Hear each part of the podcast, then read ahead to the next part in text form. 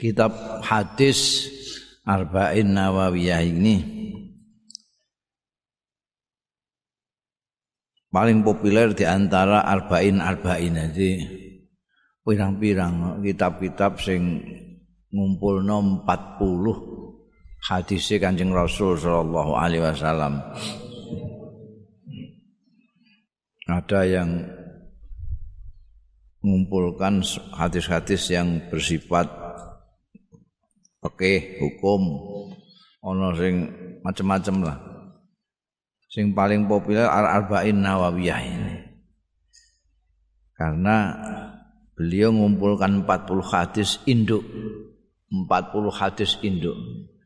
Jadi agama Islam boleh dalile induknya ada di 40 hadis ini.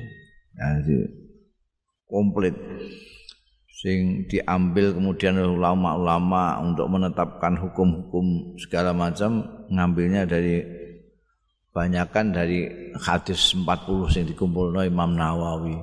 Imam Nawawi itu asmane Dewi Yahya ya. Kunyai Abu Zakaria julukane Muhyiddin Muhyiddin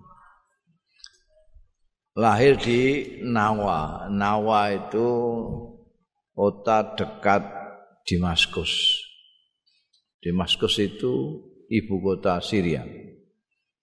Sekarang hancur Masya Allah. Tahun sebelum perang aku tahu sowan yang makame itu.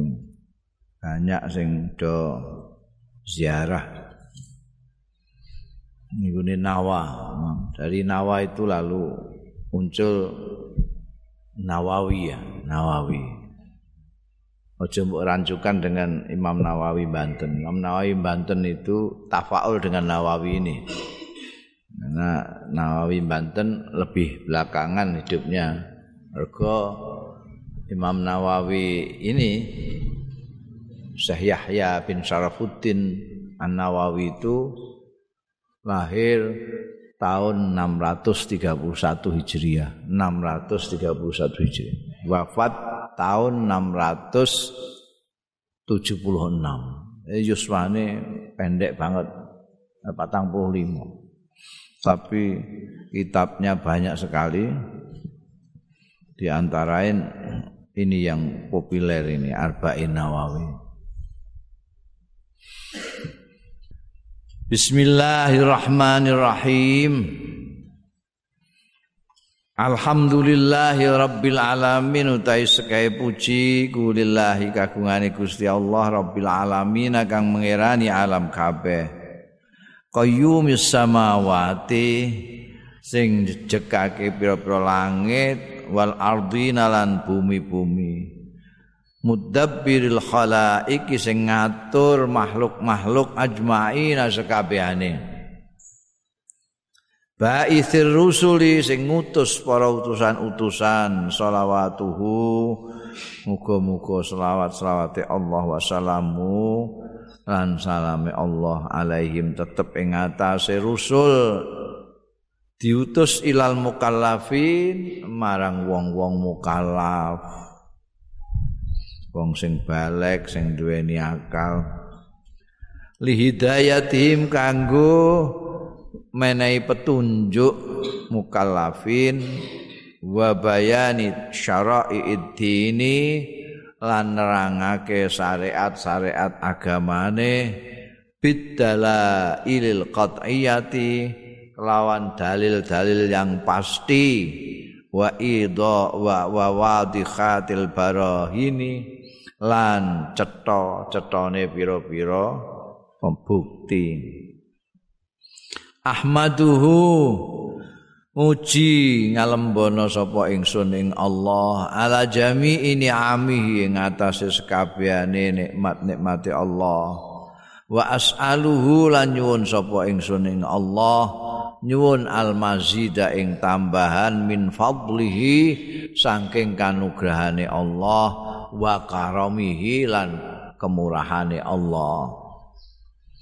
Wa asyhadu lan nyekseni sapa ingsun an setuhune kelakuan iku la ilaha ora ana pangeran sinembah illallah kejaba Gusti Allah al wahidul qahhar zat kang maha siji maha esa al qahhar kang maha perkasa al karimu kang maha murah al ghaffaru kang akeh ngapurane.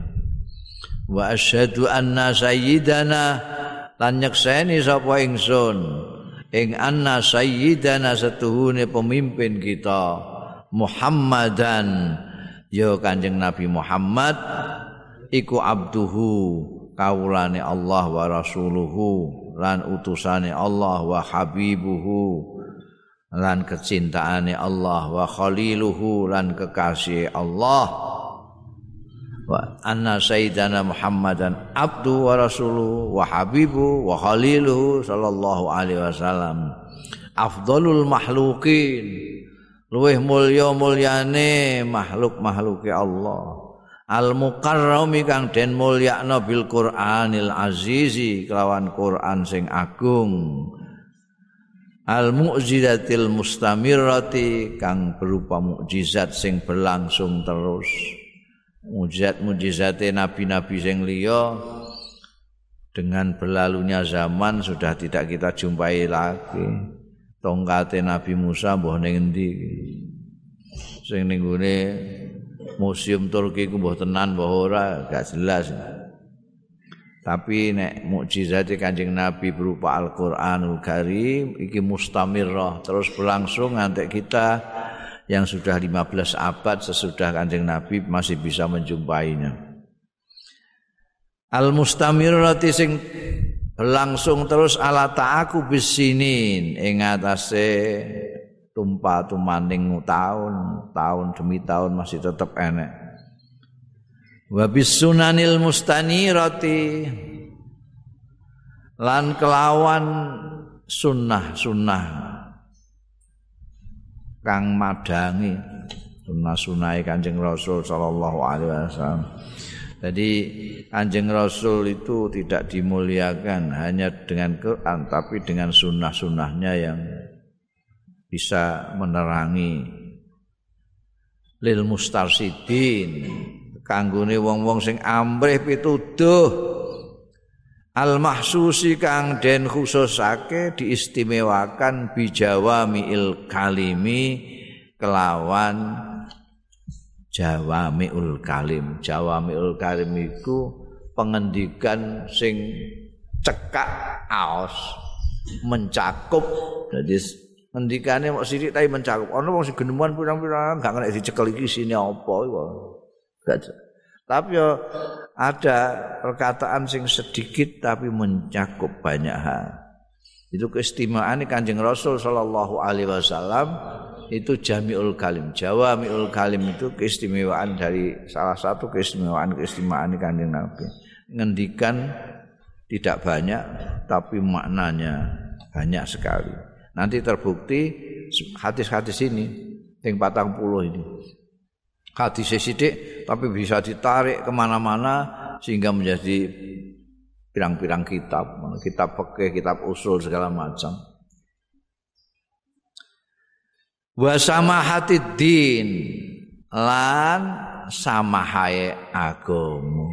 Ini yang orang kadang-kadang lupa sekarang. Anjing Nabi Muhammad sallallahu alaihi wasallam diberi keistimewaan satu Jawamiul Kalim pengendikane bernas berisi mencakup banyak hal. Kedua sama hatuddin. Sama hatuddin itu agama sing kepenak, ha ora pertentangan. ha Jadi ada ninggune agama Islam yang dibawa Kanjeng Rasul sallallahu alaihi wasallam. Misalnya kalau mbok bandingno mbek zamane Nabi Musa karo kaum Yahudi beda. Biyen itu bisa ra iso kudu mbok lakoni. Iku tuh ketentuane salah dihukum rakal.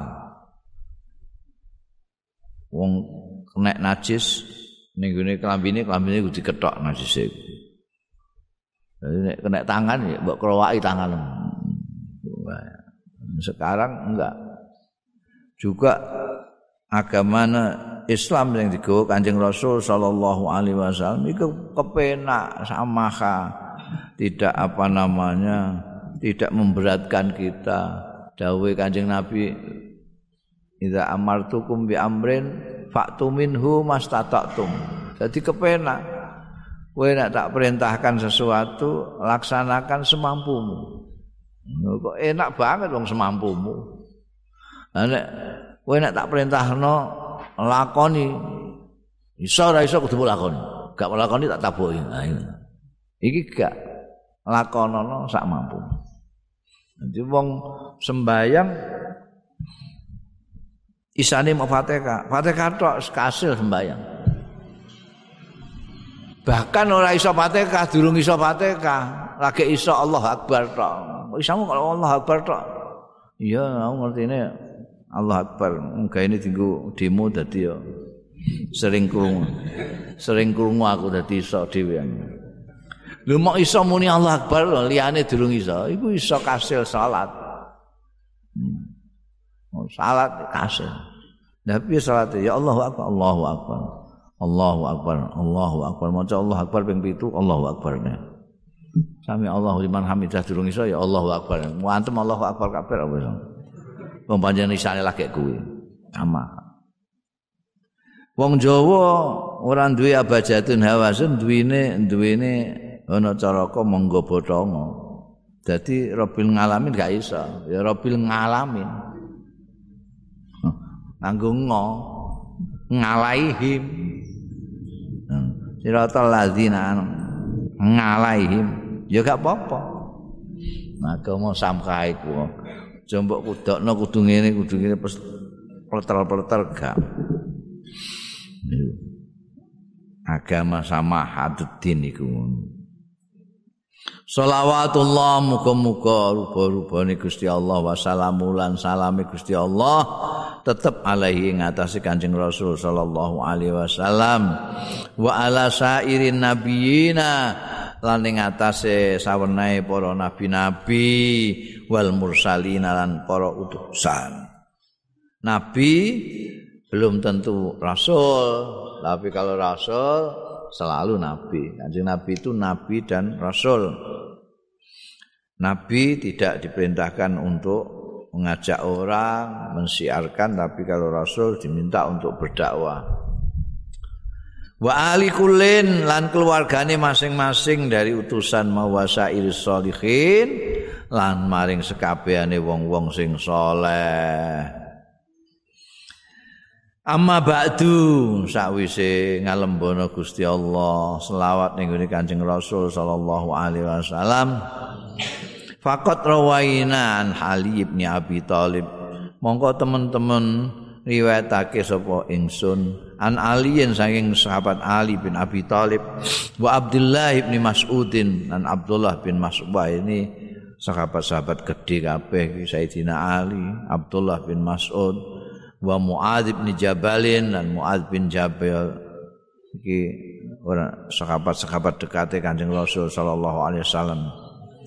Wa Abi Darda ilan Abi Darda wa Ibni Umar lan Abdullah bin Umar wa Ibni Abbasin lan sahabat Abdullah bin Abbas wa Anas bin Malikin lan sahabat Anas bin Malik Anas bin Malik malah tahu dadi khadame Kanjeng Rasul pirang-pirang tahun. Wa Abi Hurairah lan sahabat Abi Hurairah, wa Abi Sa'idin Al-Khudri lan Abu Sa'id Al-Khudri radhiyallahu anhum min turukin kathiratin saking pira-pira dalan kathiratin sing akeh ora mok satu dalan. Jadi satu dalan itu eh, ini Kanjeng Nabi ngendika apa? Terus sing mireng misalnya Sayyidina Ali. Sayyidina Ali terus apa?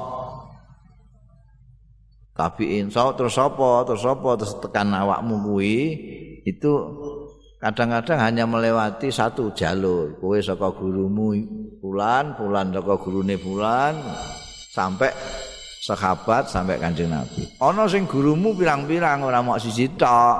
No kiai iki Oh kiai iki, kau kiai iki, kau kiai iki moro rono rono tekan Ibnu Mas'ud. Kau iki guru iki iki saka tekan Sayyidina Ali, iku dalan pirang-pirang. Kabeh muarane Kanjeng Rasul sallallahu alaihi wasallam. iki sing dimaksudna turuken kasiratin dalan pirang-pirang. Biriwayatin mutanawwiatin kelawan riwayat-riwayat sing bermacam-macam ana sing riwayatno dengan redaksi begini ada yang redaksi begini ada yang redaksi begitu tapi isine mirip-mirip ya ngriwayatake apa? Anna Rasulullah setuhune Kanjeng Rasul sallallahu alaihi wasallam. Kala ngendika sapa Kanjeng Rasul sallallahu alaihi wasallam? Man hafidha ala ummati utahe sapaning wong. Hafidha sing ngreksa sing ngapal ya man. Ala ummati ing atase umat ingsun. Ngreksa apal arba'ina hadisan ing patang puluh. Apane hadisan hadise? Min amri diniha saking urusan agamane. Umati ba'athahu. Mongko nangekno ing man sapa Allah Gusti Allah. Membangkitkan sapa Allah hu ing man yaumal kiamati ana ing dina kiamat fi zumratil fuqaha'i ing dalem kelompoke wong-wong ahli fikih wal ulama lan kumpulane ulama-ulama. Ya. Jadi kue nek ngapal patang puluh ini patang puluh aja mau sepiro kue kan kue mbak apalna sisi-sisi patang puluh dino wis katam apalna sedino sisi-sisi sisi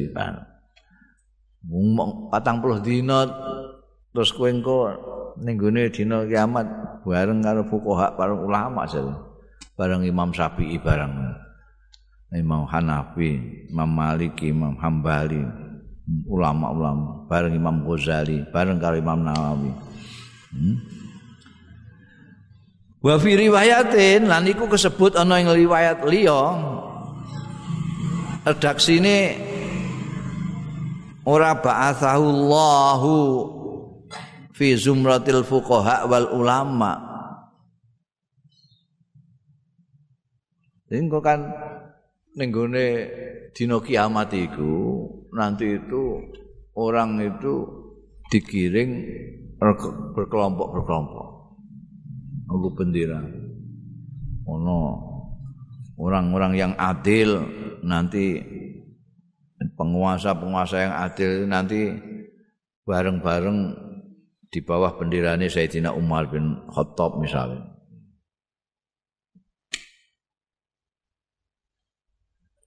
Nek ana barisane ahli-ahli fikih, ulama-ulama. Lah kowe nek ngreksa 40 hadis, kowe melok rombongan iku. Wa fi riwayatin lan iku kesebut ana ing swijining riwayat utawi redaksi ki ba'athahullah faqihan aliman. Jadi mak dikandakno dengan riwayat mutanawiat. Macam-macam riwayate redaksine beda-beda, pengertiannya mirip. Nek mau we nek apal 40 hadis sumben ditangekno bareng-bareng gak rombongane fuqaha ulama. Tapi riwayat iki ngendikane gak ngono. mongko membangkitkan ing man sapa Allah fakihan sebagai seorang ahli fikih aliman sebagai orang alim no jadi kowe senajan orang alim tapi karena kamu menguasai 40 hadis maka kamu nanti digolongkan orang yang alim wa fi riwayati Abi Darda.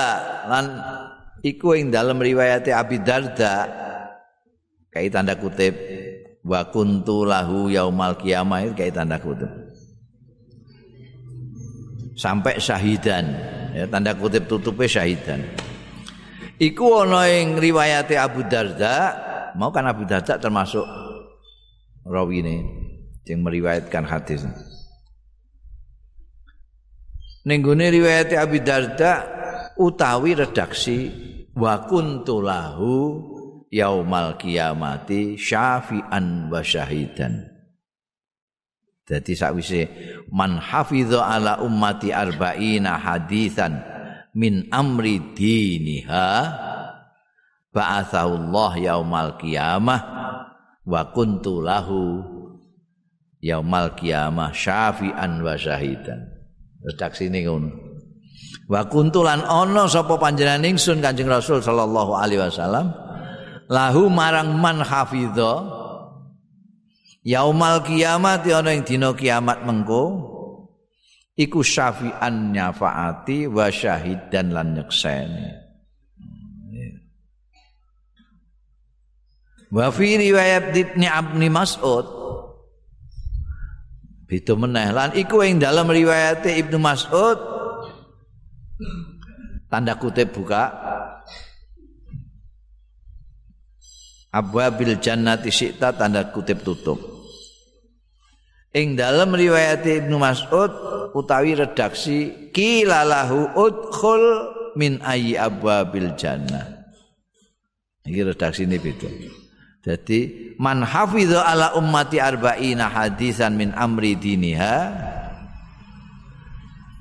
ba'athallahu yaumal qiyamah wa qila lahu udkhul dingendikake lahu marang man hafidha mau udkhul melbu sira min ayyi abwabil jannati sikta saking endi lawang-lawang swarga sikta karep sira no.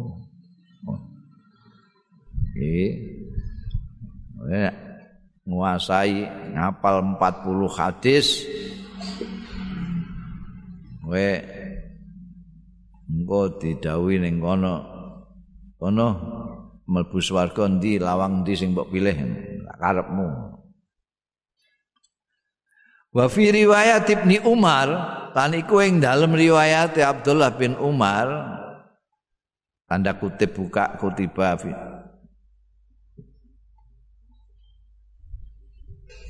kutip tutupe ning ngene syuhada.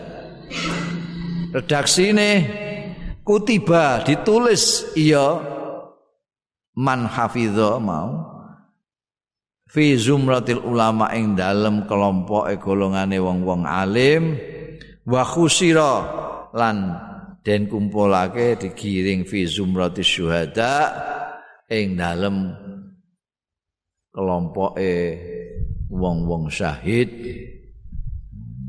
berbagai macam redaksi intine padha pentinge menguasai 40 hadis. Ngapalno 40 hadis iku 40 dina kelar. Sedina siji. Jajari mulai sesuk apalno sitok. 40 dina rampung. Pemenah nek kowe sedina loro-loro, eh? 20 dina sekatam. Bodos apal kowe? Wis termasuk hadis iki. Wattafaqal khuffat lan sepakat sapa ahli-ahli hadis jadi istilah ning Indonesia iki salah kaprah. Pancen pirang-pirang wong pancene Indonesia iku bahasane ora bahasa Arab. Jadi nek jikuk-jikuk bahasa Arab itu kadang-kadang ya keliru-keliru barang ya wajar lah wong Arab nek jikuk bahasa Indonesia ya akeh kelirune ya padha wae Khufat itu mestine istilah untuk ahli hadis.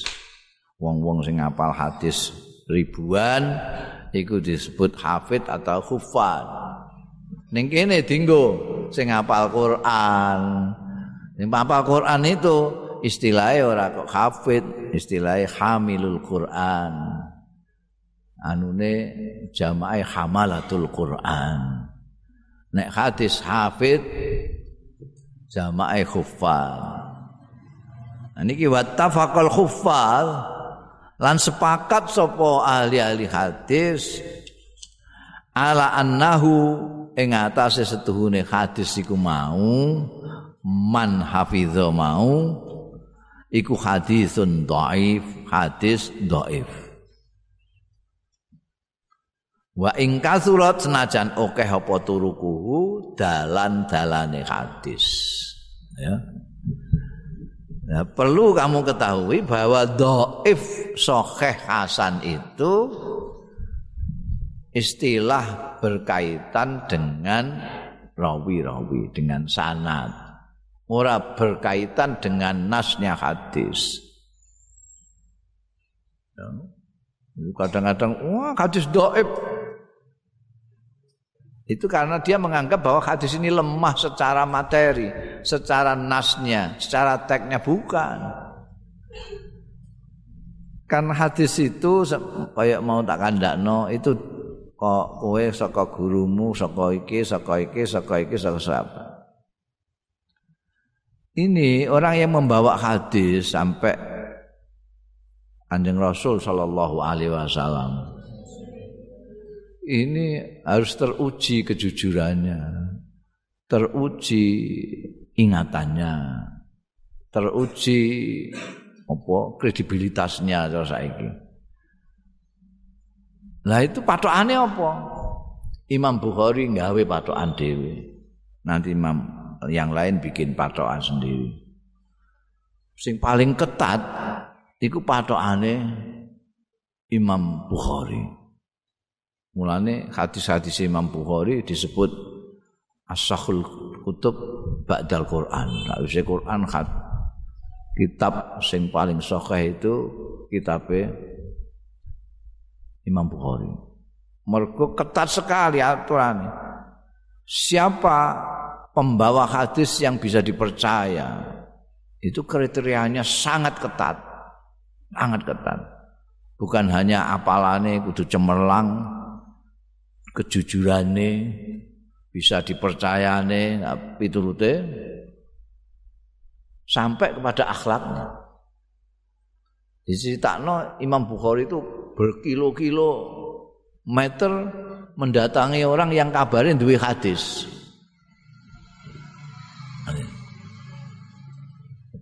Warung tekon daerah wong kuwi takokno sing jenenge fulan sapa? Ha iku. Pulan sing dididingi wong-wong iku sing kandhane pulan iku. Lagi dolanan manuk doro. Kecengkelak balik ora sida. Wis ora iso aku nampa hadis saka wong sing dolanan manuk doro. Nah, iso. Ini mesti gak serius nih. Oke, ini dolan. Sekali tempo ngono neh ketemu wong, wonge ketemu itu ke arah kiblat. Itu ke arah kiblat. Cengkelak Imam Bukhari gak gelem nampa. Ndikne gak ngurmati kiblat. Apa meneh ngurmati dawuhe Kanjeng Rasul sang ngandel aku. Sedemikian ketatnya itu ya, untuk menerima itu. Lah di antara ini mata rantai yang menceritakan hadis ini mungkin ada satu yang lemah.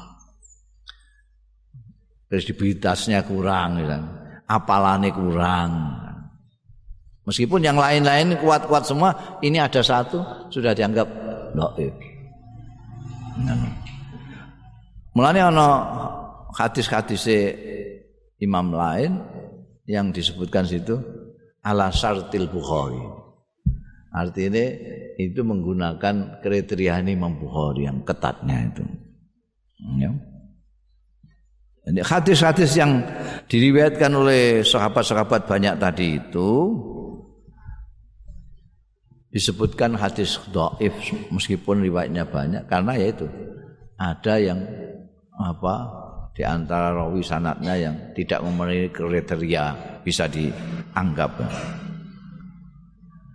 Waqad sannafal ulama lan temen-temen wis nganggit menyusun sapa al ulama para alim radhiyallahu anhum fi hadzal bab yang dalam iki bab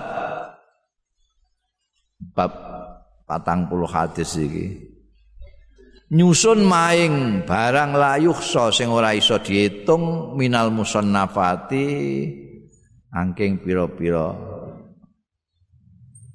susunan beberapa karangan karya-karya banyak sekali. Fa awwaluman alim tuhu artinya yang mengumpulkan hadis 40 itu banyak sekali nggak terhitung. Mergo eneke hadis dhaif iku mau. Man hafidha ala ummati arba'ina fa awwalu man alim tu mongko utahi kawitane wong alim tu sing ngawruhi sapa ingsun ing man sonafa sing nyusun ya man fihi ing dalem hadzal bab tentang 40 hadis iku Abdullah ibnul Mubarak Saya Abdullah bin Mubarak saya ketahui dia yang pertama kali bikin 40 hadis. Summa Muhammad bin Aslam At-Tusi. Banjur Syekh Muhammad bin Aslam At-Tusi. Al-Alimur Rabbani. Orang yang ngalim ahli sufi. Summa Al-Hasan Ibnu Sufyan An-Nasai. Imam Nasai. Wa Abu Bakrin Al-Ajuri wa Abu Bakrin Muhammad bin Ibrahim Al-Asfahani wa Daruqutni wal Hakim wa Abu Nuaim wa Abu Abdullah wa Abu Abdurrahman As-Sulami wa Abu Sa'idin Al-Malini wa Abu Usman As-Sabuni wa Abdullah ibn Muhammad Al-Ansari wa Abu Bakrin al Baihaqi pirang-pirang pokok yang membuat kitab-kitab mengumpulkan 40 hadis wa khalaiku wa khalaiku lan pira-pira tokoh layuh sauna kang ora iso diitung ya khalaik minal mutaqaddimin sing ulama-ulama sing dhisik wal mutaakhirin lan ulama-ulama sing guri.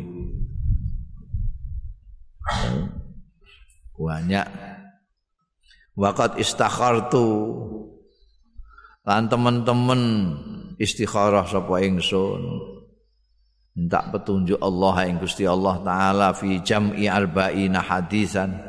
Ing dalem ngumpulake 40 apane hadisan hadise. Iktidaan krana mengikuti jejak biha ulail a'immati kelawan mengkono-mengkono imam-imam al-a'lami sing ngalim-ngalim mau wa khuffadil Islam an ahli-ahli hadis Islam. Semua tadi kan ahli hadis semua. Mulai Abdullah bin Mubarak sampai Al-Baihaqi wa qad ittafaqal ulama lan teman-teman sepakat sapa al ulama para alim ala jawazil amal ing atase kewenangane diperbolehkannya ngamal bil hadis dhaif kelawan hadis dhaif ini sing akeh sing ora ngerti. Hadis dhaif kuwi bisa diamalkan di dalam fadhailul amal fi fadhailil amal ing dalam keutamaan-keutamaan yang ngamal dikongko apa hmm, nganjurno sembayang apa sonat iki. Bangsa ini ngono-ngono kuwi hadis itu apa sing gak oleh itu tinggal menetapkan hukum kalau menetapkan hukum hadisnya kudu sahih gitu. tapi nek kanggo fadhailul amal dhaif kan itu wis kesepakatane ulama-ulama mulai biyen Wa ma'hadza lan sartane iki meskipun ulama-ulama sepakat bahwa hadis tadi itu bisa diamalkan karena termasuk fadhailul amal. Orang lalu mau menghafalkan 40 hadis gara-gara hadis dhaif ini. Itu kan bagus. Tapi wa ma'hadza sartane mengkono mau falaisa iktimadi mongko ora ana apa tetanggenanku ala hadal hadis iku ing atase iki hadis tapi nek aku gawe 40 iki dasarku ora kok hadis iku mau man hafidho iku gak lah napa bal ala qaulihi balik ing atase dawuhe Kanjeng Rasul sallallahu alaihi wasallam fil ahaditsis sahihati ing dalam hadis-hadis sing sahih.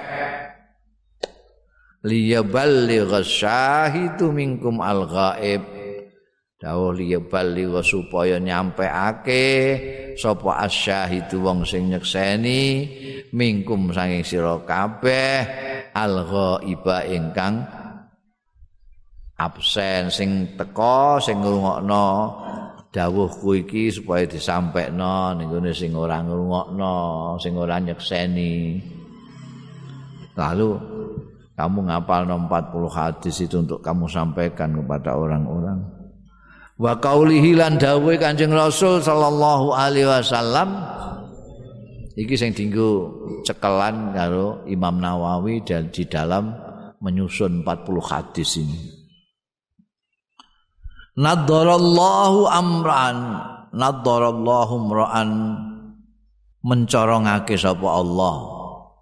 Imra'an ing wong lanang sami amaqalati sing krungu ya imra'an maqalati ing dawuh iku fawaaha mongko madai ngapalno ya imra'an ha ing maqalati fa'addaha mongko nyampekno sapa am imra'an ha ing maqalati kama sami'aha kaya dene ngrungu sapa imra'an ha ing maqalati hadis iki nanti orang kowe nek krungu dawuhe Kanjeng Rasul sallallahu alaihi wasallam terus mbok eling-eling engko mbok sampekno wong liya kowe engko ning dina kiamat raimu digawe mencorong ambek Gusti Allah taala. Dadi ketok wo iku. Biyen tau nyebarno dawuh-dawuh Kanjeng Rasul sallallahu alaihi wasallam ketara wajahe mencorong.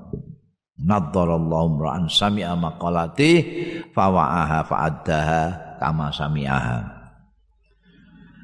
Bunda summa minal ulama man jama'al arba'in mongko keri-keri mau ngantak kandakno wake ulama-ulama sing ngumpulno 40 hadis. Bukan hanya arba'in nawawi saja.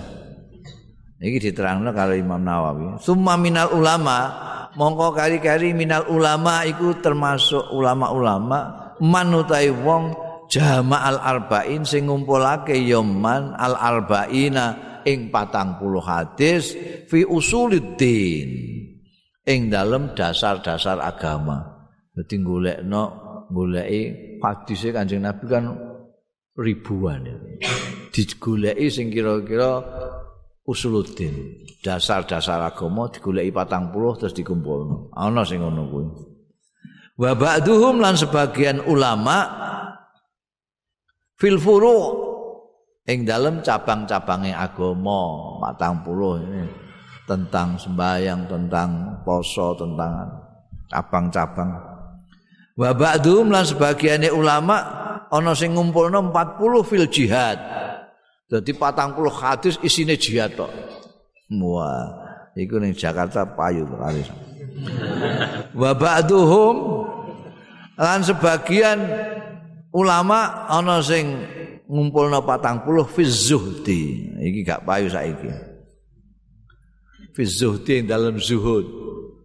Zuhud itu sing ekstrim maknani guting dunya hmm. sing ekstrim. Sing ora ekstrim maknani ora kumantil dunya ora kumantil dunya iku zuhud. Kowe ora duwe-duwe mok mangpi. Eh, tapi mbok demak-demek terus sae ngene jenenge kuam kemantil sembayang barang di demak-demek ngene. Mau gajeke 100 kok iki kok sik iku kumantil ana sing duwe jutaan kaya aku ngene iki. Tapi ora kepikiran ora kepikiran bohono mbah ora jika wong mbah ora ora urusan ora kumandhe tu zuhud. Iku ana sing ulama sing gawe patang puluh hadis sini zuhud, soal zuhud. Zuhude kanjeng Nabi Muhammad sallallahu alaihi wasallam. Wa lan sebagian ulama ngumpulna patang puluh fil adab. Tentang adab wa ba'duhum fil khutab. Sebagian ulama ono sing ngumpulno 40 fil khutabin dalem khutbah-khutbah khutbah Kanjeng Nabi. Hmm, nalika ning Madinah itu Jumat apa wayahe apa itu dikumpulno sampai 40 Wa kulluha utahe sekabehane tujuan-tujuan mau mbok sing usuluddin, mbok sing furuuddin, apa sing jihad, apa sing bab zuhud, bab adab, bab khutbah, kuluha sekabehane mau iku maqasidu sholihatun merupakan tujuan-tujuan sing patut sing bagus. radhiyallahu angkasi radhiyallahu sing ridho sapa Allah angkasi dihim saking wong-wong sing duweni maksud kuluha mau. Duwe maksud usuluddin ya diridani Gusti Allah sing zuhud ya mau ya diridani Gusti Allah. Dan jenengan piyambak? Waqat itu dan teman-teman berpendapat sapa ingsun jam arba'in ing ngumpulake patang puluh ahamma sing luwih penting. Min hadza kulih mlete ngene dan ternyata memang betul gak kok melete-melete sumpun. Aku berpendapat akan mengumpulkan 40 sing luwih penting min hadza timbangane iki kuli sekabehane iki. Lebih penting dari soal usuluddin, soal segala macam ini lebih penting. Patang puluh tak pilih patang puluh yang lebih penting dari semua ini. Napa niku? Bahaya utawi arba'in yang tak kumpulno iku. Iku arba'una hadisan, patang puluh. Apa hadisan hadise? Mustamilatan sing mengku ala jami'i dzalika. Ing atase sekabehane mengkono kabeh. Jihad yo enek usulutin enek puruk yo enek. Enek kabeh kok hebat tapi wa kullu haditsin minha. Nutawi saben-saben hadis siji minha saking patang puluh. Iku kaidatun merupakan kaidah. Azimatun sing agung min qaidid dini saking kaidah kaidah agama no sing dipilih itu Imam Nawawi itu makanya paling populer patang puluh hadis Imam Nawawi Al-Ba'in Nawawi paling populer mengku setiap hadis merupakan kaidah yang agung dari kaidah-kaidah agama Islam. Patokan-patokan agama. Qad ulama sing nyipati ing kulo hadisin sapa al ulama para alim bi anna madaral Islam. Rawan setuhune underane Islam iku alaihi ing atase kulo hadisin. Apa ae sing kaitane mbek agama Islam? Oh, munduran ngene hadis kuwi au utawa minimal huwa utawi kulo hadisin iku nisful Islam separone Islam satu hadis bisa dikatakan separuhnya Islam terkandung dalam satu hadis itu au thuluthuhu utawa sepertelone hadis nek ora separuhnya ya sepertelone sepertelone agama Islam itu terkandung dalam satu hadis yang dipilih oleh beliau ini. Aw nahu dzalik utawa sepadane mengkono-mengkono kabeh. Summa altazimu fi hadhihi al arba'in mongko kere-kere tepake sapa ingsun fi hadhihi al arba'ina. Ing dalem iki patang puluh. Au takunu sahihatan nika ana autaku nusakihatan iki piye kan keliru kan piye kan hmm. Tuma altazim bi hadhihi al arba'ina terus piye Tapi tapi kok padha kabeh Nah, an iki uga au ya, sing au diganti an. Ya. Sampai ngertos dong gak enak nih kan. Gak enak rasanya gak enak. Ngilmu nih gini malakah itu ngono itu. Kue muni Zaidan, no? Zaidun kok iman ngono itu. Aku ora ngerti bete ning Alfiyah ora ngerti tapi ning kuping ra enak. Mesti keliru nih. Iki ya ngono. Iki gak kena diwaca. Summa altazimu fi hadhi al arba'ina au takun. Jelas gak bener.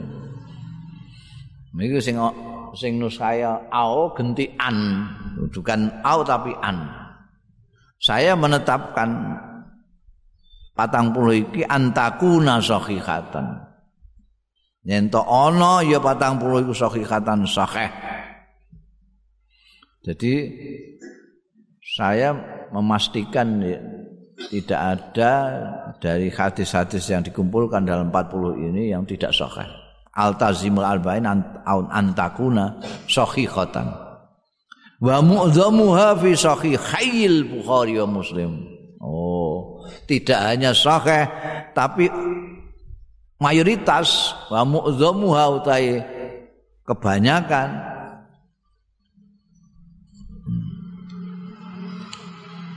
kebanyakan arba'in iku hadis-hadis sahih sing ana fi sahihail Bukhari wa Muslimin ing dalam sahih loro Imam Bukhari lan Imam Muslim.